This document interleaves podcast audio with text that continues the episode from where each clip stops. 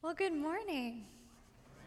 Well, as David mentioned, I'm not from here. I'm from just down the road in Nashville, Tennessee, and I've lived here for a grand total of three months now. I absolutely love Louisville. This is such a great town. Um, but I want to share three things with you, real quick, that I've learned about Kentucky in the three months I've been here. Three things that Kentuckians just really seem to love bourbon horses, and basketball. Don't ask me which team. You love them all. All are welcome here. We've spent the last month or so going through a series in the Psalms on Sunday mornings. Over the past few weeks, we've seen how the Psalms express the entire spectrum of human experience from anger to sorrow to joy and excitement. We've learned how to open our hearts honestly to God in our sorrow, in our repentance, and in our fear. This morning, we'll be looking at Psalm 30. This psalm is particularly dear to my heart, and so I'm excited to share it with you all this morning. And I hope that by the end of the morning, it will mean something more to you as well. So, four years ago, my life fell apart in the span of six months. It started with a phone call on an otherwise ordinary night and my mother informing me that my uncle had taken his own life. A few weeks after that, we learned that my beloved grandfather had rapidly progressing Alzheimer's, and that this could be our last Christmas with him. A few weeks after that, my relationship fell apart, and I found myself unexpectedly single and heartbroken. As if all that wasn't enough, I was in seminary and coming to terms with having to leave the denomination that had raised me and that I so dearly loved because they didn't believe that women could be ministers. Needless to say, it was all a bit overwhelming. When the dust finally settled, all I could see was brokenness. All I could see were pieces of my life as it had been, as I had known it, as I had hoped it would be, shattered on the ground around me. I saw a mess that I had no idea how to even begin to clean up. And I honestly didn't know that things could ever be okay again.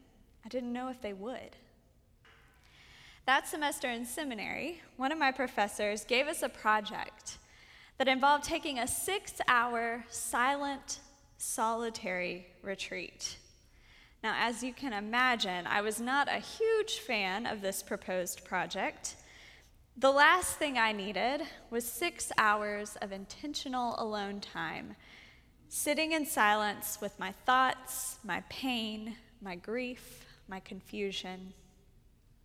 But being the good student that I am, I did it anyway. I spent the afternoon hiking up Stone Mountain I found a quiet spot under some trees in the shade and began to half heartedly read through the Psalms, just trying to pass the time to fill those hours. When I came across Psalm 30, I stopped dead in my tracks. I read it over and over again throughout the afternoon as something in me finally clicked into place. Let's read that psalm together this morning. Psalm 30. I will exalt you, Lord, for you lifted me out of the depths and did not let my enemies gloat over me. Lord my God, I called to you for help, and you healed me. You, Lord, brought me up from the realm of the dead. You spared me from going down to the pit. Sing the praises of the Lord, you, his faithful people. Praise his holy name. For his anger lasts only a moment, but his favor lasts a lifetime.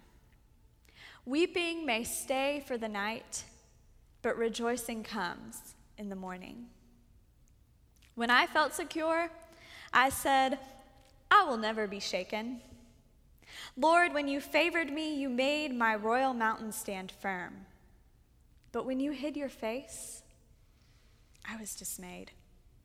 To you, Lord, I called. To the Lord I cried for mercy. What is gained if I am silenced? If I go down to the pit? Will the dust praise you? Will it proclaim your faithfulness? Hear, Lord, and be merciful to me. Lord, be my help. You turned my wailing into dancing. You removed my sackcloth and clothed me with joy, that my heart may sing your praises and not be silent. Lord my God, I will praise you forever. Most of the Psalms we've studied over the last few weeks were written by King David. They are the handful of Psalms that we still have the backstory for. Psalm 30 is not one of those Psalms. We don't know who wrote it or why they wrote it. That's long gone, long lost. We only know that the Jewish people used this psalm during the eight day feast of Hanukkah. Hanukkah commemorates the rededication of the temple in Jerusalem after it was liberated from the hands of the Greek Empire that had invaded Israel at the time. This use of the psalm seems appropriate because it is a psalm about liberation and rescue and redemption. The psalmist writes that he had experienced a crisis that left him reeling. The crisis shook him to his core. He says in verse 6 that before the crisis, he was confident in his faith and who he thought God was. I will never be shaken, he said. And then tragedy and suffering struck. He felt like the Lord must be angry with him or must have abandoned him altogether. He asked God what good could possibly come from his suffering and begged for God's help and deliverance. It's easy to be confident in God in our circumstances when things are going good, right? We feel like we're on top of the world, everything's exactly as it should be. But nothing tests our faith, nothing shakes our faith, quite like suffering. We've all had those moments when life throws us a curveball. A loved one dies unexpectedly. The doctor gives us a diagnosis that we never wanted to hear. We lose our job and wonder how on earth we're going to pay rent this month or put food on the table. We pick up the newspaper and read about another mass shooting, another natural disaster, another refugee crisis. We don't have to look far to find suffering that will shake our faith and make us question everything. Like the psalmist, we wonder if God has abandoned us, if God even hears our cries for mercy and for help. Luckily for us, the psalmist's story does not end with his suffering. It ends with healing and hope and a deeper understanding of who God is.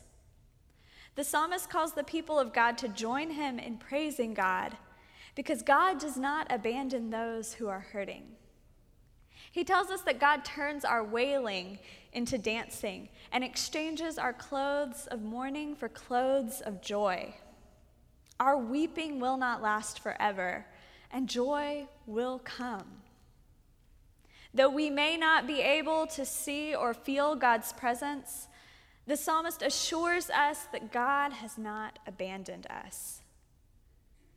As I sat on Stone Mountain that day, reading Psalm 30, I felt something that I hadn't felt in a long time hope. Because this psalmist shared his story thousands of years ago, I was able to find hope in the midst of great pain and grief. That one day God would turn my mourning into dancing and my sorrow into joy. That one day I would be able to praise God for his faithful presence in the middle of my suffering, even if I didn't believe those words in that moment. The psalmist could only write those words of hope, though, because he had been through the worst that life could throw at him. And instead of saying, whew, man, that was rough, glad that's over, and moving on with his life, the psalmist chose to reflect on his experience and how it had reshaped his understanding of who God is. And then he shared what he learned so that others, like us, could find hope and praise God as well. I firmly believe that one of the ways God brings healing and redemption in our lives is through sharing our stories with each other. Before we can share our stories, though, we have to do like the psalmist did, and we have to reflect on them. Reflecting on our stories helps us understand who we are and how we got here, what experience shaped us, and our understanding of who God is. Reflection also reminds us how and where God has been present throughout our lives, especially during those difficult times. After reflection comes the sharing. Sharing our stories connects us to each other in deeper ways. We feel less alone when we realize someone else is experiencing or has experienced what we're going through. I read somewhere once that one of the sweetest phrases to hear another person say is, Me too. When life gets tough, we desire that connection with other people. We want to know that we're not alone. Grief and pain are isolating and lonely experiences. Sharing our stories with people we trust invites them into that story with us so that we don't have to carry it alone, and vice versa. Sharing our stories with each other also allows us to share hope and to speak hope into each other's lives because we're reminding each other that our stories don't end with the bad thing that happened to us. We can let our stories of suffering and pain become burdens that we drag along behind us for the rest of our lives. Or we can offer them up to God and ask Him to make something beautiful out of them. We can let the difficult experiences shape us into more compassionate people people who bring hope to those who are suffering. I'm sure we can all think of times when we've heard a story of something someone has experienced, something they've gone through, how it changed them, and we've been impacted by it in some way. A few years ago, I saw a performance by British singer and songwriter Louis Tomlinson that I will never forget. In 2016, Tomlinson learned that his mother had a rare and aggressive form of leukemia. The decline in her health was swift, and her family knew she probably wouldn't make it to the end of the year. Tomlinson and his mother were extremely close, and she had supported his singing career from the beginning. Like any mother, she was proud of him, and she loved nothing more than to watch him up on that stage singing and living out his dreams. And one of her final dying wishes was to see him perform live one last time. Just three days before Tomlinson was scheduled to perform live on the reality singing competition that had launched his career, his mother passed away. Though he was beside himself with grief, Tomlinson decided to go ahead with the performance anyway and sing the song he'd written for her while she was sick. The song he wrote is called Just Hold On and it's a song about finding hope in the middle of suffering, in the middle of those moments when life just shakes us. A visibly tired and grieving Tomlinson took to the stage that day. And instead of singing a slow, somber song like you might imagine, something that reflected the mood, he sang this joyful, energetic, colorful dance song. And he spent three and a half minutes jumping and dancing and singing, It's not over till it's all been said, and it's not over till your dying breath. So, what do you want them to say when you're gone? That you gave up or that you kept going on? And if it all goes wrong, just hold on. In the middle of a personal crisis, he sang with a defiant joy.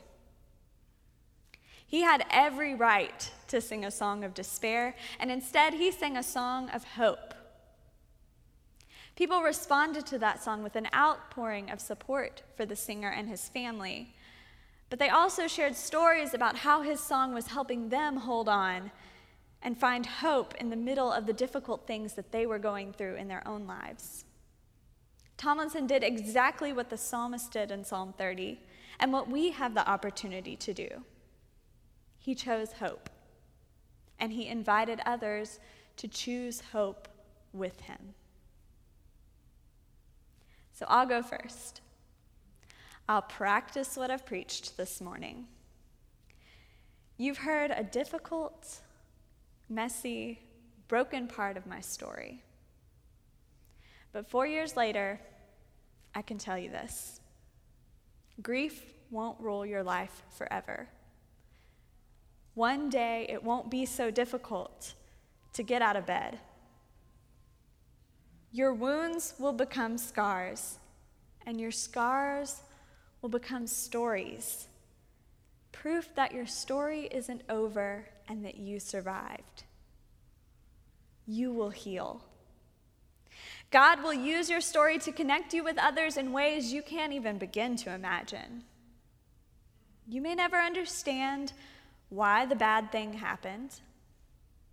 But I hope that one day you will be able to see that God was with you the entire time, even when you didn't believe it. I hope that one day you will tell your story and that someone else will hear it and feel less alone. I hope that one day you can sing with the psalmist about a God who heals, a God who turns mourning into dancing, a God who never abandons us, no matter what. Amen.